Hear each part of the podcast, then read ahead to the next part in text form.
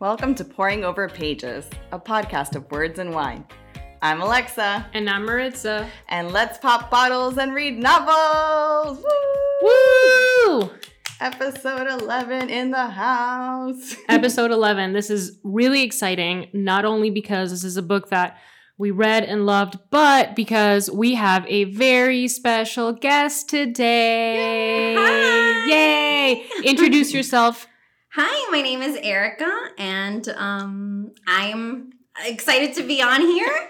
And I am Colombian, which probably makes sense why I'm your uh, guest today. Yay! Erica has been my near and dear friend for nearly two decades. Yes. And um, we've had a wonderful friendship. I remember her coming to my high school, transferring there, and learning all about her and her family. And I thought um, when we were reading this book that she would be such a perfect guest. Obviously, she's Colombian, and this book is Colombia, oh, no duh. But also, just I felt that she could give us an interesting perspective and a very relatable perspective on all of these different issues we face in the book uh, that we can't speak to. So I figured it would be a perfect fit, and she's always wanted to do a podcast. So, So here I am. Here you Thank are. you. Very excited. yay!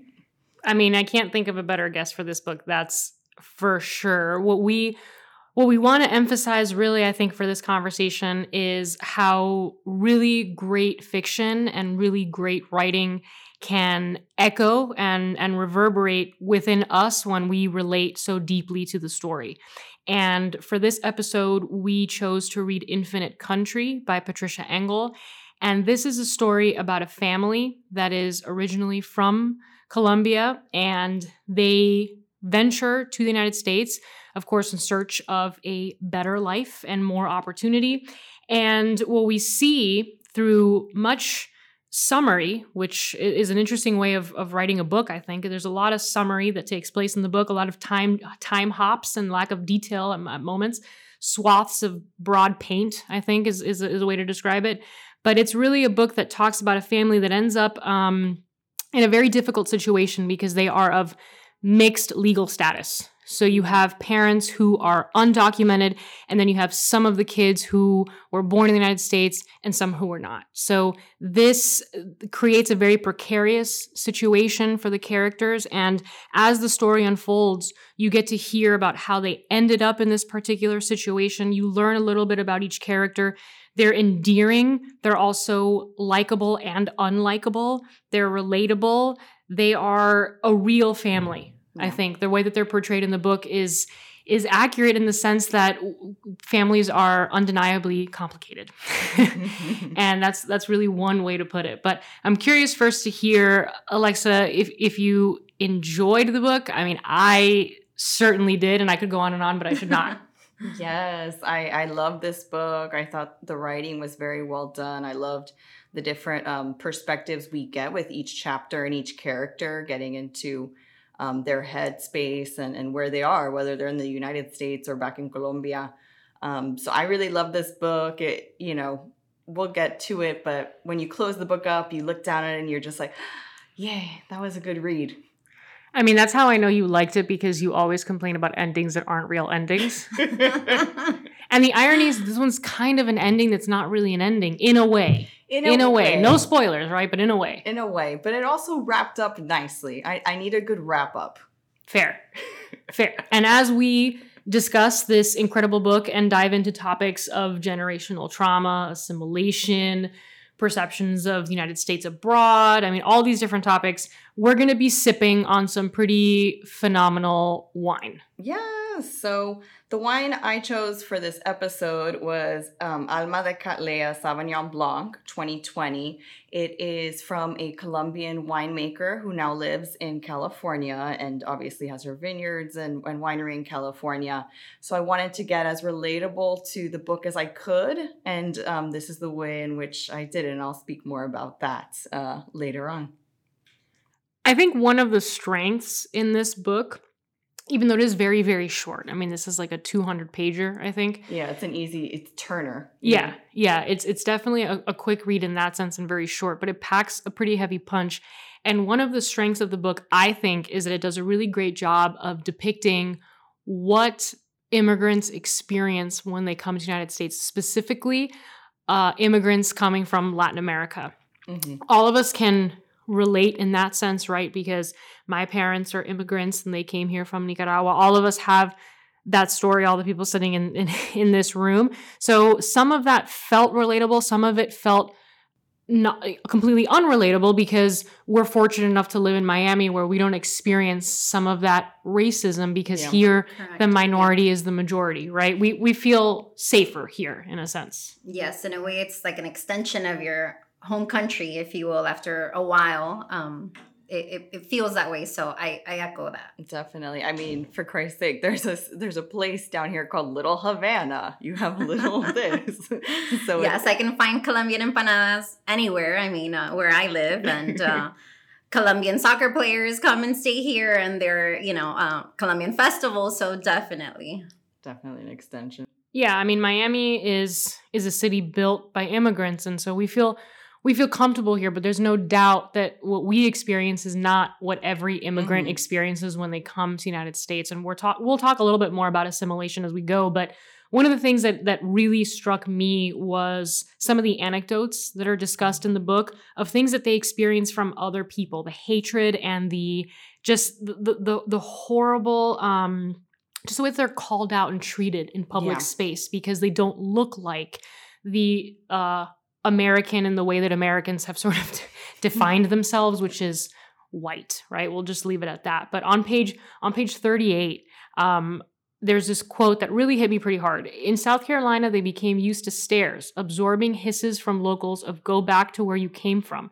while Mauro and Elena pretended not to understand.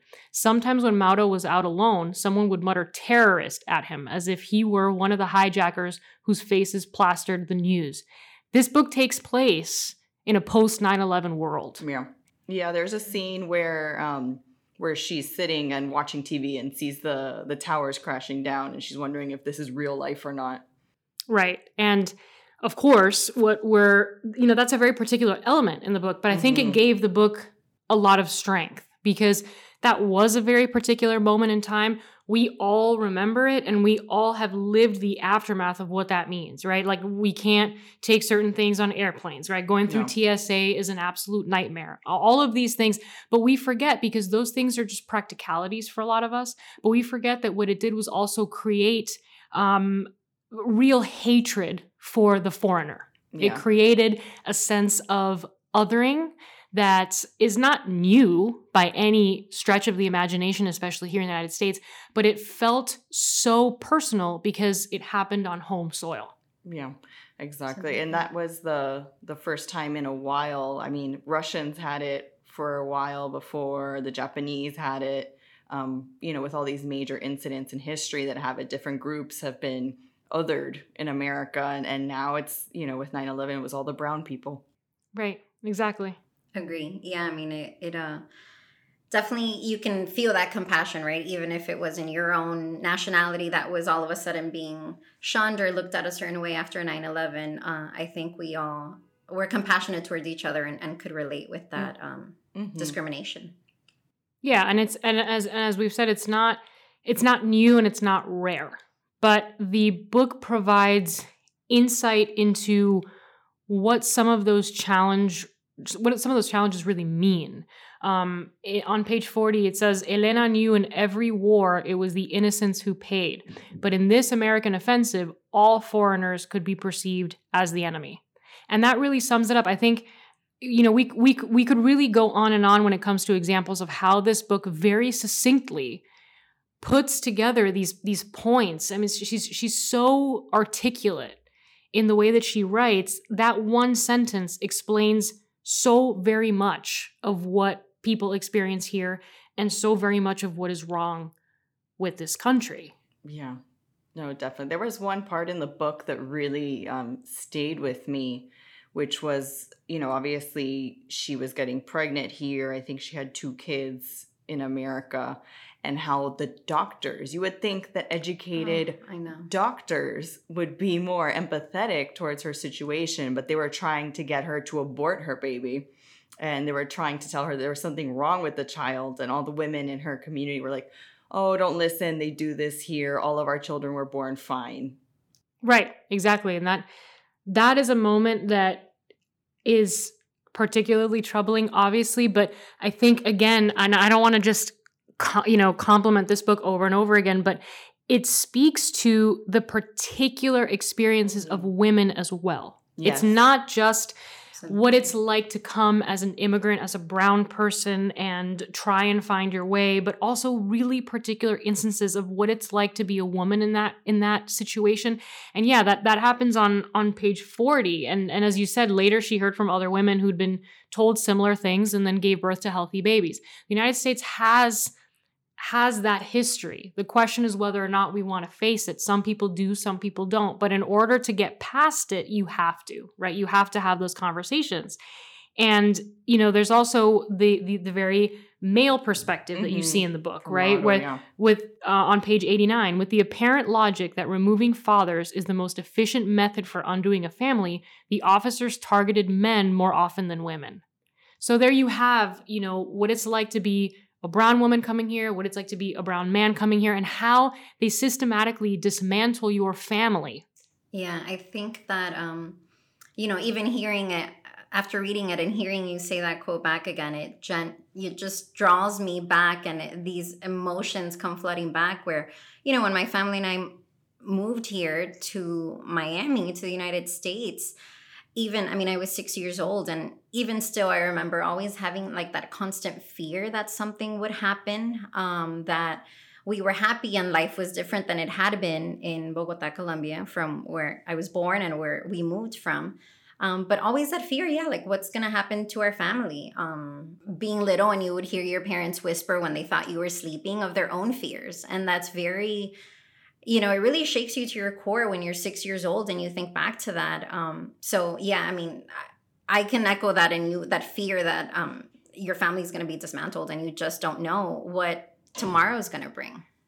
And I think especially that idea of mixed legal status. That was that was a really difficult thing in the book because even even me, like I consider myself to be relatively educated on these issues and and and I try and stay up to date on everything that's happening in Congress and and when if and when we'll pass immigration reform and path to citizenship. And I I, I try right?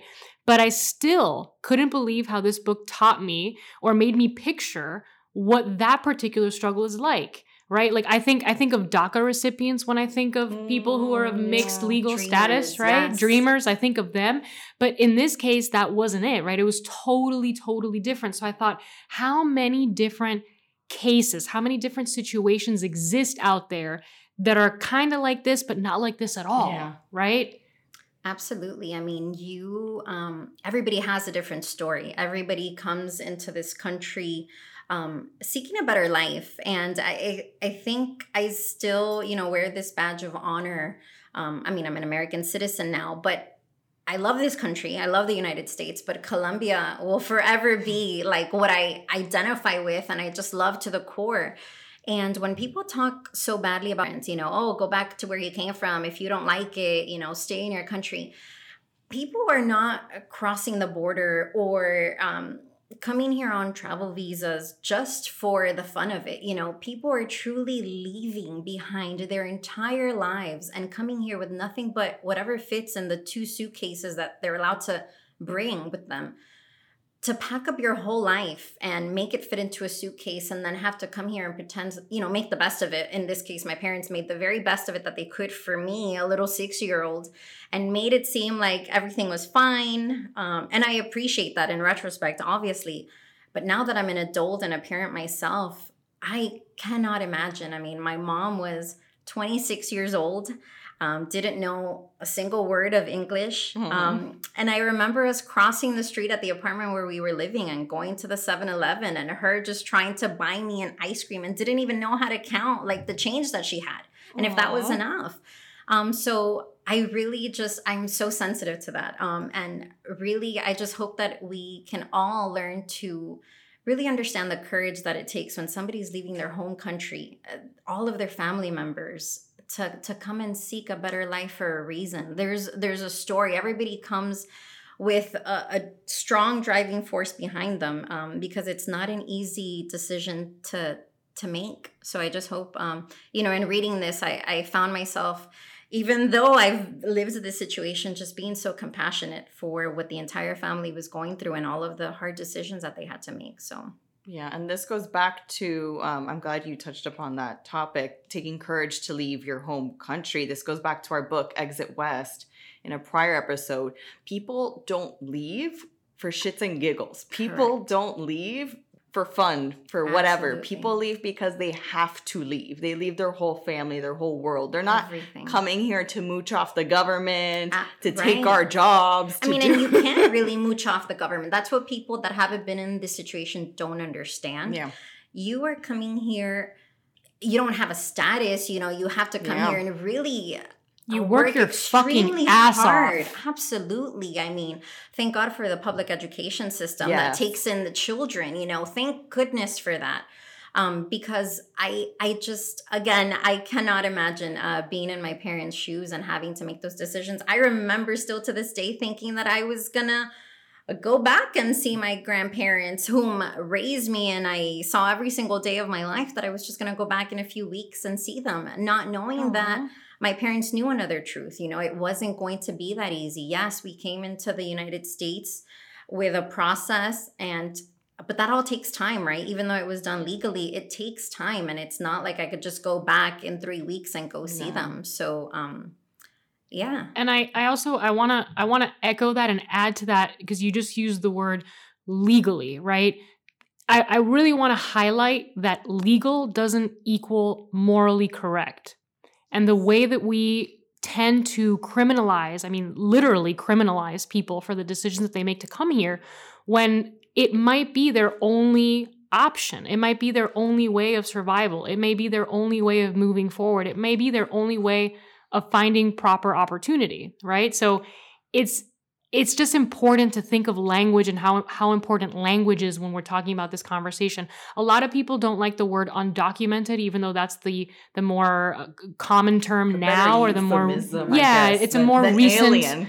right. Oh yeah, my we're not, we're not going to do that.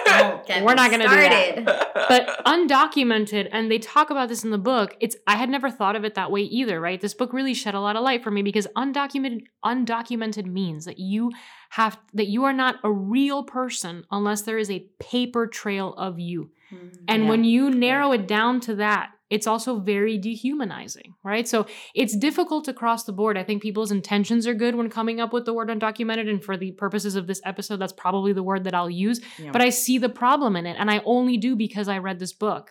yeah. And I and I also I really want to highlight what Eric has said about people coming here because they need to because there's a beautiful beautiful quote on page 169 that says eventually she'd understand that in matters of migration even accidental no option is more moral than another there is Mhm. only the path you make any other would be just as wrong or right Yeah. Absolutely. imperative to understand that. I think it's imperative to understand that because so many people don't know or understand this story. Here we we hear it every day Yeah. because we're, we're we live here in Miami. We're all immigrants or I mean in this case I'm the daughter of immigrants, right? But we all know people. But in other parts of the country that's not really the case. It's and people norm. people might want to pick this book up because it actually really does, I think, provide an incredible story for you to read on what it can be like.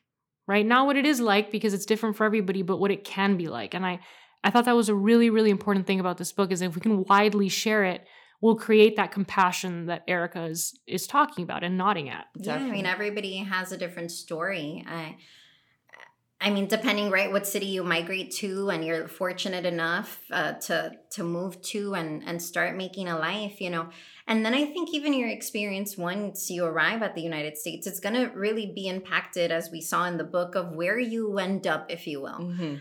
we were fortunate enough again my parents were in a process when we came to the united states and even though it was difficult we were blessed because we had a route to citizenship um, Yeah. Eventually and but so many people we were fortunate enough again to come on an airplane i mean it was very different Yeah. um, and while I completely relate to the immigrant story, we understand that people have to cross the border sometimes, you know.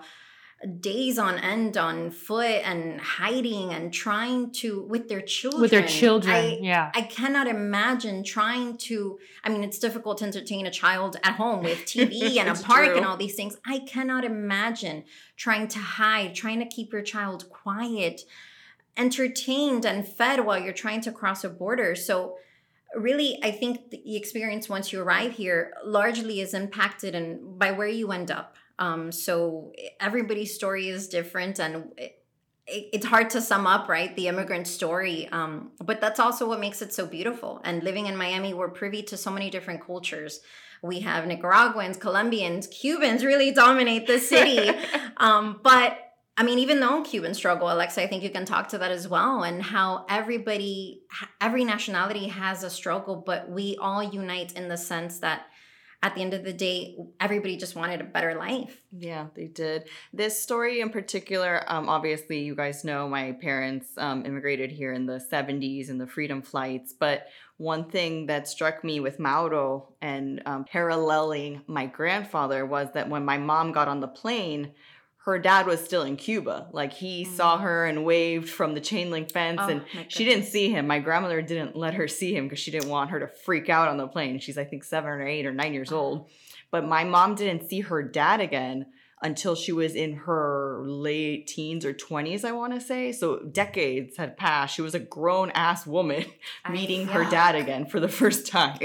And and I can imagine how that must have felt. I mean, it took me 11 years to see my grandparents. Oh.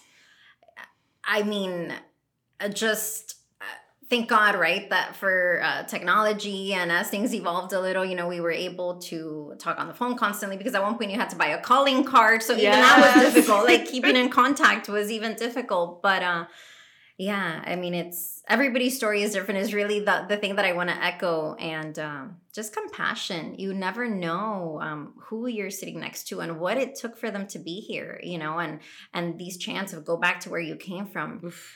I mean, they they roll off the tongue so easily, but they carry so much weight because you just don't know where they came from and what they were fleeing and what they're seeking in this country. And it's difficult really to achieve what you're seeking for here when a lot of times you don't even have that opportunity. And when you're being shunned and um, again, this thing of you're living off the government is really not true. Like uh, people that come here undocumented without a social security number, you can't get food stamps. You can't get all these benefits that come and from you the pay government. taxes. You Yeah, pay correct. taxes. So I don't want to hear it. I don't want to hear that stupid ass argument ever again. Or if you, you know, are doing a job because you're undocumented and you have to work for somebody in a warehouse that can will tell you that they're going to pay you weekly and who knows when they'll pay yeah, you, right? Right. I mean, and I think we see some of those um, topics and opportunities that were happened in the book and in the story, but it's very much alive still, very much happening. Um, I think in all across the United States. Yeah, Yeah. there were disgusting instances and examples in the book of people getting taken advantage of left and right for being undocumented. And what could immigrants. they do? I mean, Yeah. you really have no option when you are again undocumented. Who do you seek to? Who do you go to Yeah. for justice? You you don't. You You, can't- have to put up with it. And you can't go to the police, right? No. They, Right. Oh, they talk they talk not. about that in the book. They're like you avoid the police like you avoid the plague because all it takes is for them to look at you and ask you for your ID, for your papers, Mhm. etc. So they don't have a place to go. And so for that reason, as you said, they get taken advantage of. There's I mean, I'll I'll, I'll warn potential readers there's a horrific rape scene Yeah. in the book. And of course the the victim cannot say anything she cannot she can't go to anyone and worst of all she can't even escape the person who attacked her because she is working for that person Yeah. And So- needs to continue to make whatever little money Exactly. she's being paid. Yeah. exactly you don't have a lot of margin for uh, for anything for seeking any sort of justice. And and that brings me to another topic that i really want to discuss with with you guys and this is one that's of particular interest to me. I always find some kind of way to bring it up during these discussions because i find it fascinating and that is the idea of of of the american fantasy and and and mm. The way that people perceive the United States abroad and how that influences the perceptions of, of Americans. And, and on page 90, they ask a really incredible question, which is what was it about this country that kept everyone hostage to its fantasy? yes, el sueño americano. Era the American dream is what that translates to. Is dead. uh, yeah, I mean, it's dead to those that arrive and uh, within a few weeks can see um, how difficult and um, that this, again, American dream perception can be achieved. Absolutely. This country is a great opportunity and a beautiful country, really, but it is not um, to be taken lightly. I mean, that American dream is achieved with a lot of work especially again if you are undocumented and your the opportunities that you have for jobs or to make a living wage are i mean that much harder to find. I mean that's i think that's why right now i'm super glad that you're on today because i'm too cynical to believe that right? I come from a very different perspective. I don't believe that there's an american dream. I believe that the cards are stacked against you for a hundred different reasons and i believe that whoever has the money has the opportunity. And if you're very lucky, it doesn't matter how hard you work, if you're very lucky and you strike opportunity, then you're one of the few that's used as an example to say, oh, look at the American dream, look how fantastic it is. And that's why I like the use of the word hostage, that we're hostage to this fantasy.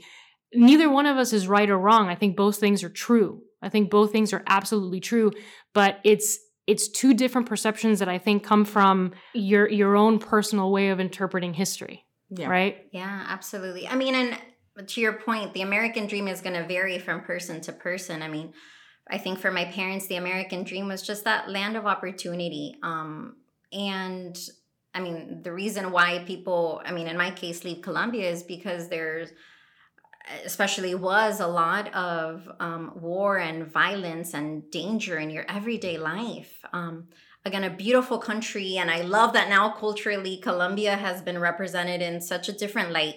Um, because then another thing that comes with being an immigrant from Colombia is always these jabs about cocaine and drugs and violence and cartels, which very true. I mean, part of our history, and we can't erase that. But then now we're seen in a different light. And again the american dream varies from person to person. I think my parents was just the opportunity that i you know this little girl came and learned english and was able to go to school and university and and be a working professional. Opportunities that unfortunately are not so easy to come by when you are in colombia in this case you know. Public school here in the United States, free for all. You know, everybody has textbooks that you take home, and there's these different subjects in school that in Colombia perhaps that opportunity would not have been there. Um, I remember, you know, going to space camp when I was in the fourth grade and field trips that were just to me, pun intended, out of this world. yes, I had to. Yes. but really, I mean, when I talked to uh, family members and friends, they just didn't have those opportunities and they were equally as happy. But uh, there's also a sadness when you compare what your friends and family have lived versus the opportunities. They're truly opportunities that you've had in this country. So while for some people, the American dream is, you know, uh, being rich and making it and being famous. For others, really, the American dream is just being able to live and work and play without fear of losing your life over something extremely trivial. Yeah, it's all relative, pretty much what you're saying. Being able to walk down the street and not get shot at absolutely. Versus you know my family fleeing a dictatorship where they wouldn't you know their businesses were being seized and all their assets. And it's sure. just yeah i guess the american dream is relative in that sense. Absolutely. And and and also one of the things that if you're seeking asylum for example you have to prove that you are being persecuted that you mm-hmm. specifically are being persecuted and and i'm i'm glad that you mentioned that that there's there's rampant violence that pushes people out of their homes because it's not sometimes individual persecution so much as it is a violent environment that yeah, could right. potentially kill you, your family, even on accident, right? A stray bullet, you name yeah, it. So damage. exactly. So it's it's it seems like such an unfair question to make someone prove to you, to the US government, that they are specifically. That. I was just right? going to say how when you retell these stories in a courtroom because you have to go in front of a judge in a Mhm. courtroom and you're telling these stories that are so extremely real and almost out of a movie because it is so hard to believe that thousands and millions of people are going through these things and you may have a judge that and I hate to say it, you know, th- this whiteness that is so far removed from the concept of immigration and you have to explain yourselves to them. I mean, it's almost hard to believe. So, a lot of times people are accused of making up stories Yeah. you know like this isn't true and you're you're expected after you fled your country to pr- produce all this sort of uh, backup or data uh, proof that you Yeah. really were fleeing a terrible situation when you left with just a suitcase so it i mean it's hats off to everybody that's going through this um, political asylum or just the immigration process Yeah. um, and to all of these attorneys that work pro bono and are really Mhm. trying to help people um, and all of these services that exist because um, it's not easy and and No. every family member of you know your your family is affected by this truly Yeah, and I, I would say too that you know what you mentioned. You know, you had certain opportunities, and maybe the people in Colombia didn't have those opportunities, but they were just as happy. I think it's I think it's fascinating that in this book they they they sort of touch on that Yeah. indirectly because there's a moment when Talia is having a conversation with that boy that drives her all the way over Oh, to, way to Bogota yeah. on his motorcycle, and Very Colombian, by the way. Very. I mean, there's three lanes, uh, you know, on the road there, but the motorcycles, I mean, they they weave their way in and out. So, So this uh, is authen- this is an authentic story. Authentic, yes. He says he asked her i thought i thought this was really fascinating he says aren't you afraid and she says what and he's like well over there people walk into schools and buildings with weapons and kill everyone they're not even guerrillas or paramilitary they're just regular people Yeah, I mean, and that's also that um kind of contrast, right? Because with the American dream come these new fears. And Right. it is true, you know, now that I'm a mother and I have my children in school, it is very much a fear. And to your point, it is not a fear that my cousins or family members have in Colombia. So, yes, I mean, you were able to be happy in both situations. And yes, I had different opportunities than my perhaps my family members and friends had, but they were equally as happy and they continue to be as Yeah. happy. Yeah, it, it's it's an interesting concept, really, when you when you take a second and think about um, we had different opportunities, but we're equally as happy and joyful and almost what you don't you don't miss what you don't know right Yeah. like they i hate to say it but if you don't know Yeah, what's out there know. you can't really miss it yeah no and that's and that's i think really emphasized in in this book in a really intelligent way but it also discusses generational trauma which i think is a really really fascinating topic because we're seeing the way that sometimes Talia is suffering because of all of the violence and all of the things that her mother has endured but Mhm. she's not really taken particularly seriously because to to have depression is a is a gringo problem as as they phrase it right? we have this generational trauma where it's considered a luxury to be able to express how you feel and to seek treatment for that. So i thought that was really fascinating because talia's she's very open in the book. I think she's the one that we really get to know yeah, the mo. the most from from a from a first person uh, perspective. But that trauma lingers and then as the book goes it builds because we understand where it came from we hear about elena we hear about her struggle we hear about mauro we hear about everything that they've encountered and it becomes a part of talia's story as well and i think all of us hold a little part of that we hold Yeah.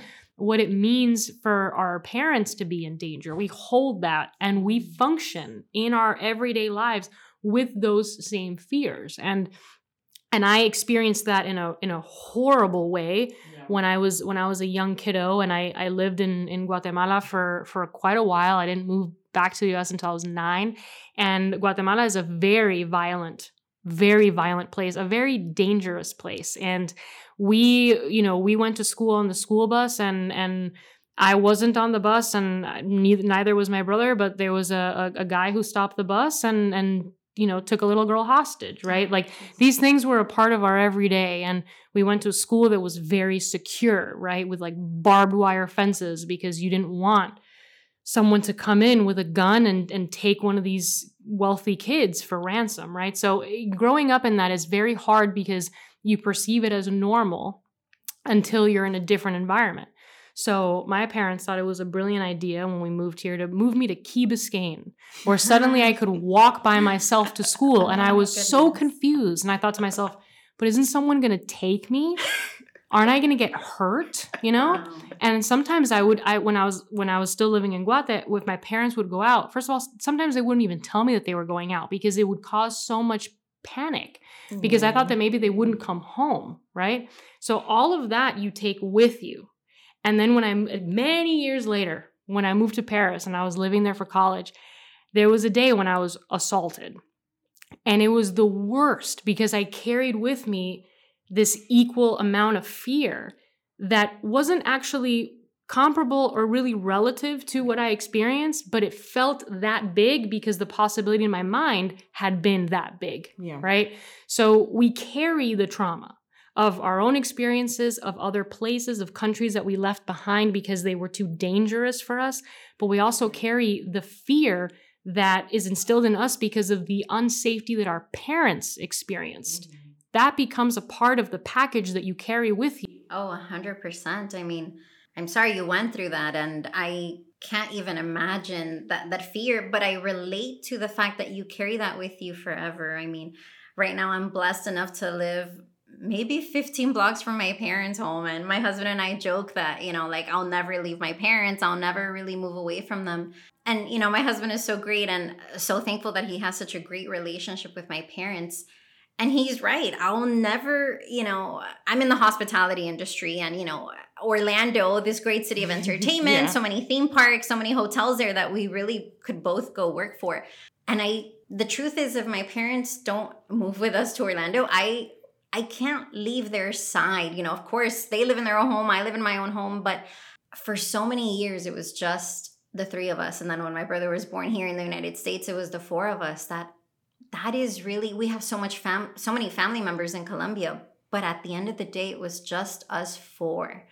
And I mean so much sacrifice that they went through and it actually gets me emotional because I I can't imagine again being a 26 year old woman, a 20 year old father, and, and moving your whole life here on a hope and a whim. And uh, my dad was working at a, you know, he, he had the pleasure of working for a Colombian family and they were very wealthy and w- well to do and they had some animals like exotic animals that my dad without knowing what to do like faked it till he made it and he was taking care of ostriches and all oh these exotic birds you know I can't imagine me right now having to do that and so me neither create I have a picture, a really funny picture of me standing next to an ostrich, and my dad thought it was like so cool. You're standing next to an ostrich, and I was paranoid, terrified. I still am to this day. But I, I'm almost indebted forever to my parents. I mean, the, what they did for our family and what that led to. I mean, my husband is of Jamaican descent. I would have never met him, you know, had I yes. been in Colombia and all of these opportunities we've had. So it does create that bond and something you take with you forever that uh, I mean, I could never just just leave and move from my parents. I feel like after all we've been through, and again, com- I mean, we've really had a, a very fortunate life. Our immigration story is completely different, and it's not, you know, as traumatic as so what so many people are living right now. But still, I can't imagine just ever moving away from them. So, to your point, Maritza, like you just carry with you that with you forever.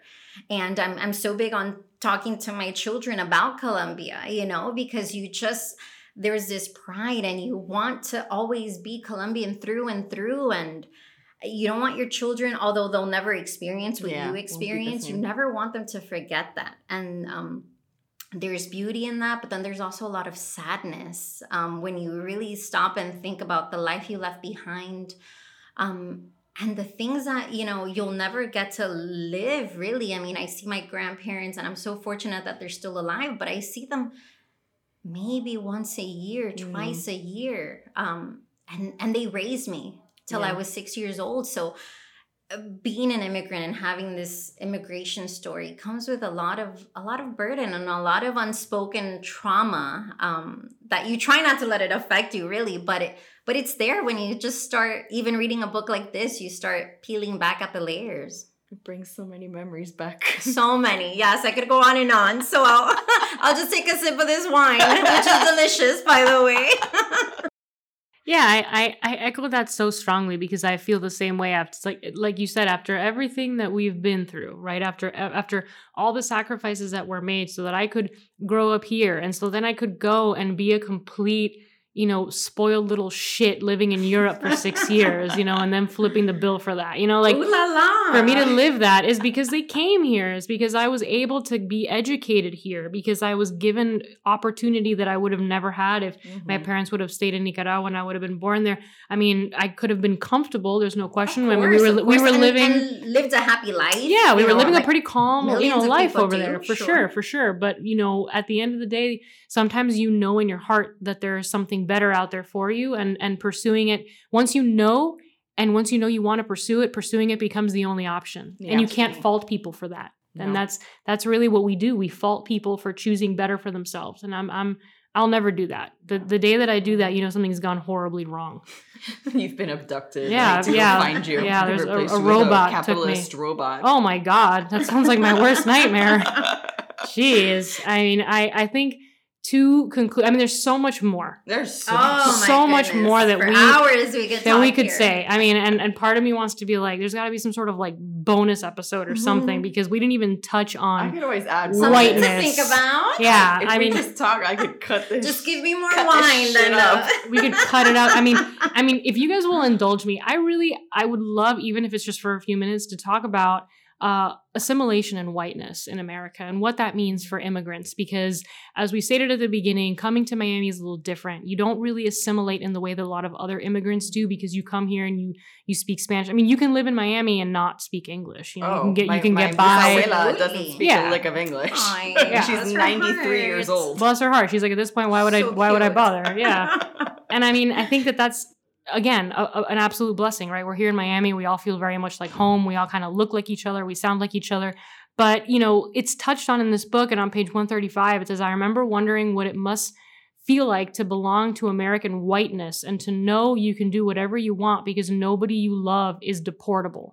What kind of Mm. freedom comes with that, right? American whiteness, that's how you assimilate when you come to the United States. And there's an incredible book that I read about about two years ago, I think, um, called Working Towards Whiteness uh, by David R. Roediger. And it talks about that. It talks about how a couple generations back, when the Italians came here, and the Greeks came here, they were not considered white. And we think of that as something crazy now, Yeah. right? but the the definition of whiteness has changed in order to make it beneficial for some and not beneficial for others so there's this question of like well will latin americans ever be considered white if other people have been able to come here and face that adversity and now be defined as that is that how we assimilated america i would argue that yes it is there is no other what i'm about to say is going to definitely piss a lot of people off Do but but the truth is this we don't have in the United States a culture that is rich in the way that Nicaragua is, in the Mhm. way that Cuba is, in the way that Colombia is. I hate to say this, but I'm okay saying it because I don't mind facing history head on. The only culture that we have is the horrific things that we did in terms of slavery. That's the only thing Americans can hold on to factually as cultural history. And I know people are going to hate that I said that. But in reality, that's why when people come here, they assimilate by becoming white, acting white. And that becomes a major theme in the book. And the idea of performing whiteness, right? So it's like we've been trying to pass since we moved to this town, right? It says on page 133. You are the one who told me performing Anglo is in how you walk, talk, and dress. It's in how you think, what you spend your money on when you have it. It's in what you love and who you hate. I mean, how else can you define it? That's it. Yeah. And if they believe it, it's because you believed it first.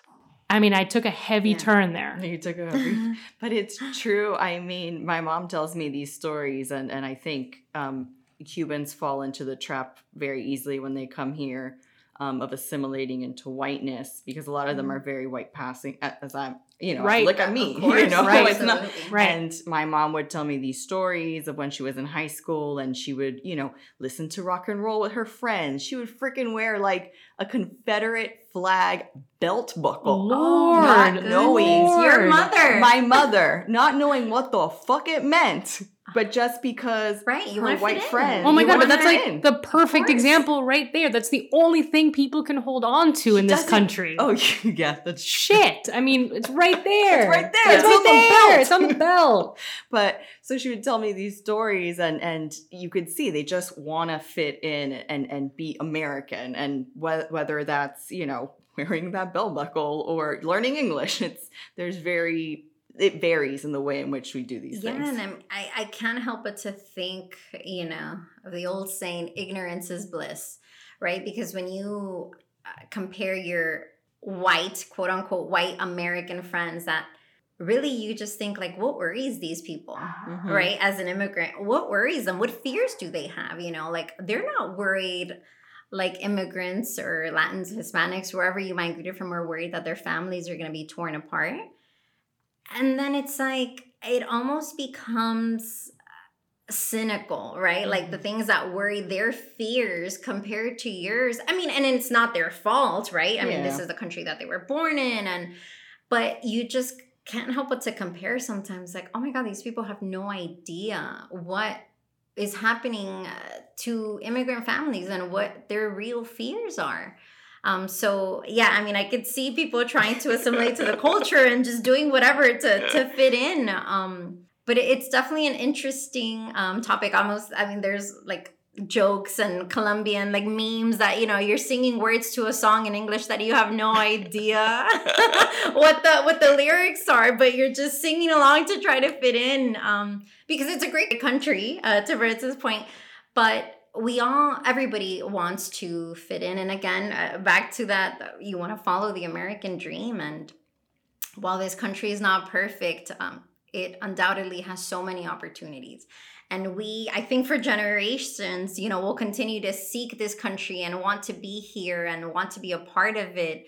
Um, and i mean it's great. It, it really I, I just want to say also that this is truly a great country and i'm so thankful that um, it's embraced us all here at this table and our family members yeah i, I love it yeah Yeah. the fbi's not listening erica no, it's fine I truly No, do. no, I Not know. to say that I don't I have my own issues, but uh, They'd, they'd come after me first. i think you're They'd come after me target. first for sure because I I agree with Erica wholeheartedly and I think one of the ways that we show love I I I fully believe this and and again I'm going to butcher it because James Baldwin is so much more eloquent and articulate and and perfect.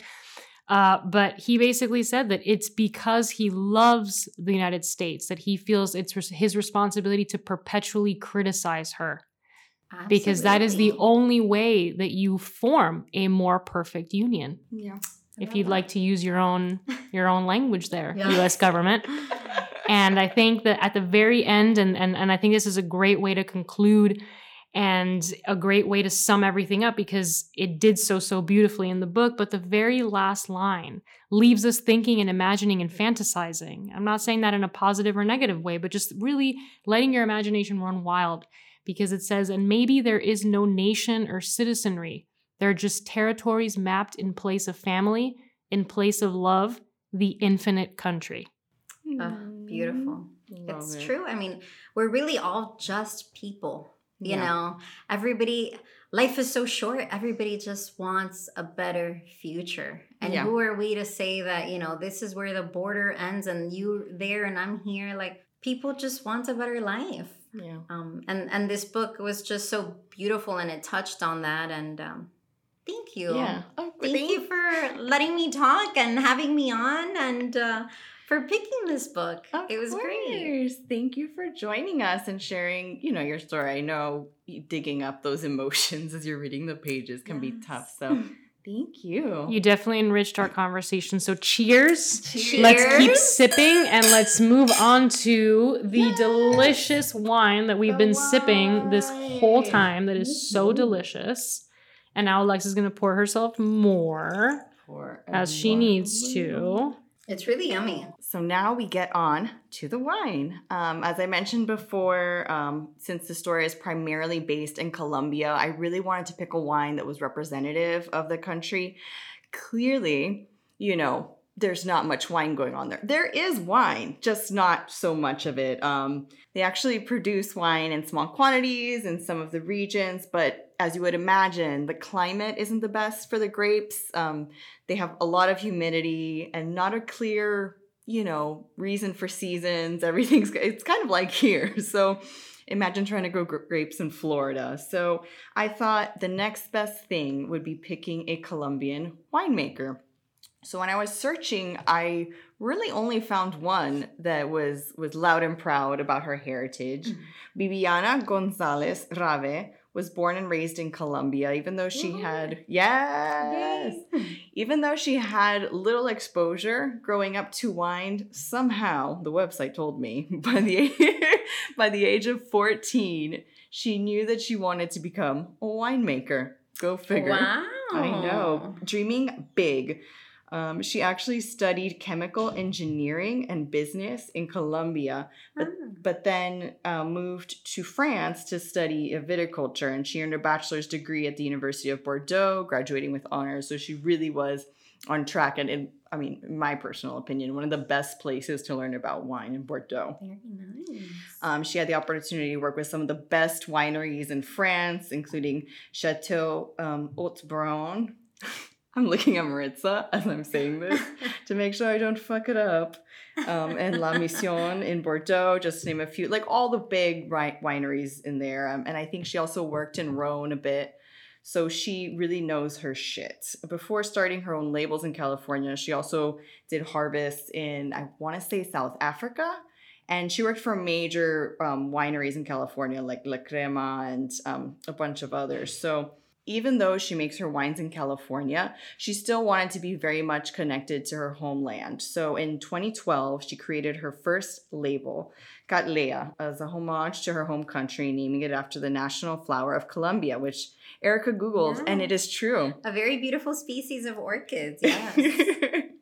And in this venture, um, this wine that we're drinking, Alma de Cattleya, represents the soul of the land that gives life to her wines, as well as her own soul put into each drop of wine that she bottles and makes for us. Beautiful. So cute. Thank you for for finding her and, and picking her. I know. I, I just wish that she responded to me. so I could have asked her some questions. Yeah, we always like to hear from from the winemaker. Tag her, tag her. I'm sure she. I Uh, know. I'm sure she will. I'll bombard her with this episode. yeah, let's do it. That's what we do to authors too. no, we do, we do. And so tonight we're drinking um, a Sauvignon Blanc. The fruit is grown primarily in the Russian River Valley um, along the Sonoma coast, and it's a blend of five different vineyards on hillside locations across that county. So, what we'd like to do here first is take a look. We uh, tip the glass and look at it over a white background. This Mhm. is, I would say, pale yellow in color with a fleck of green. Yes, I I, see say- that. Mhm, Okay. mhm. And then what we do next, of course, is we sniff it. You swirl the wine a bit, give it a big whiff. Right off the bat, I'm getting a ton of tropical fruit. Yeah, definitely. Yes. Definitely like passion fruit, lots of Mm. grapefruit. Maracuja, Yes. as we would yes. say in Colombia. There you go. There you Lemon, go. lime. Lemon, yeah. Yeah. There's like a hint of um, grass, but not as much as the the tropical fruit. That's more the the Yeah, I overwhelming can see that. nose. So, and then we take a big sip and swirl it around our mouths. yeah, you get a lot of the same tropical fruit, a lot of acidity. Yeah. Silky. Yeah. I, I don't know if that's a term to no, describe. it is. This wine is. Um, this wine does have some texture to it, some creaminess. Yeah. Yes. Yes. Creaminess. And that- like it coats your tongue. it does. It does. It's medium bodied. It's it has the creaminess and that geeky wine fact. So when I was looking up this wine, a lot of the times um, Sauvignon Blanc is um, fermented and aged in um, stainless steel because you don't want to impart any oak flavors into this. But this wine was um, aged in neutral French oak barrels, so you don't impart a lot of um, flavors from it. But for four months before bottling on the lees.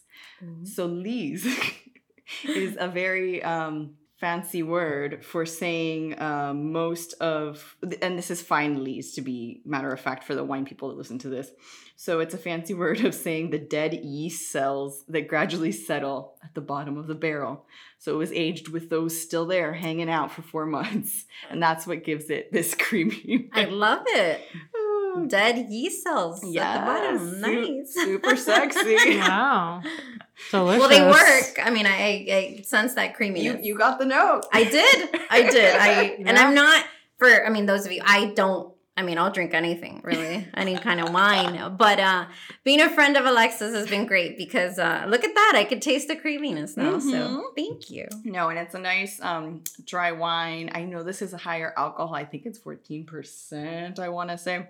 Um, high acidity, but um, yeah, I know. Wow, Erica, watch out. Yes, Erica gone wild. Liddy.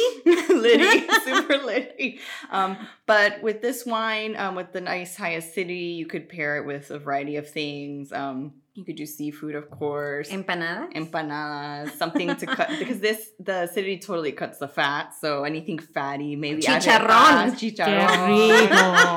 Oh, Yum. Um, Some pork belly. Oh, Yes, yum. pork belly. Yes, Oof. pork belly for our, our, our white uh, Yeah. Or white assimilation. friend. That's a uh, chicharron and then pork belly. Pork belly. is the uh, the white assimilation aspect of There it. you yes. go. There you go. Uh, it sounds so fancy when we say pork belly. yeah, and then we're over here like chicharrón. Chicharron with the grease dripping down your cheeks. it's amazing. Um, and then this one too, um, it's very easy to find. I found it on um, wine.com and I got it for $24.99. So under $25. I think it's very affordable, um, very delicious, very, Maritza, would you say crisp? I would definitely say that it's crisp, and I would definitely say it's refreshing. Yes. yes. Those are the yes. two adjectives that I. Light. I love it. It almost like you're biting into an apple. Like Yes. that crunch. That that it's great. Yeah. Thank you. Yeah. You know what I like is that even though it, it does have that creaminess, I don't want people to think in any way, shape, or form that it's like, you know, it's like when not an think like Alfredo sauce. it's not like a buttery Chardonnay. like I hate that. You know, it's it's it, it is very refreshing. It's it's something that you can have out on a hot day. I mean, it's it's it's really really really perfect. I think for for that Miami weather. Yeah. Now that it's hot again. Now that it's hot. And she has a bunch of different um, wines that she makes. She has, I saw a Chardonnay. I think she has um, Pinot Noir um, and different Chardonnays too. Some that are more aged than others, more expensive than others. Um, And if you're not a wine drinker for this episode, you could pair it with a great cup of Colombian coffee. yeah. That's There me. you go. uh, There you go. That's me pitching What? everything that my country has to What offer. other beverage? Aguardiente. no? Aguardiente. Oh, absolutely. Aguardiente. and coffee and all of that beauty uh, that we have to offer. So, yeah. I can't even smell aguardiente without thinking about all the horrible You have decisions to have the I made. sugar-free one. It's it's the that's sugar how, that that's gets how you, you. know. That's how you know you grew up in Miami when you have memories of being too drunk on aguardiente. Yep. Like, yes. come Fire on. water. Fire that uh, water. assimilation. Fire water. Fire water, and it really does feel and taste like fire water. For those of you who have yet to try it, I, it makes a fun night of karaoke. It makes for a Um, fun night yes. of anything. of anything, yeah, and a horrible morning the next day. Do try it. It's not that bad. we, we It's urge delicious. you. We Yes. urge our white listeners. Give it a try.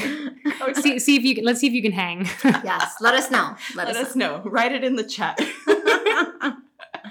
Oh, well, I just wanted to thank you guys so much for listening. Erica, it's been such a pleasure to have you here with Thank us. Thank you. I thoroughly enjoyed this. You may not be able to get rid of me. We'll see how that goes. I, I may Ah. just uh, try to tag along and uh, make little cameos. But thank you. This was wonderful. Thank you so much. Of course. This has been great. It's so good. And if you love us, make sure you follow us on Instagram at Pouring Over Pages Podcast.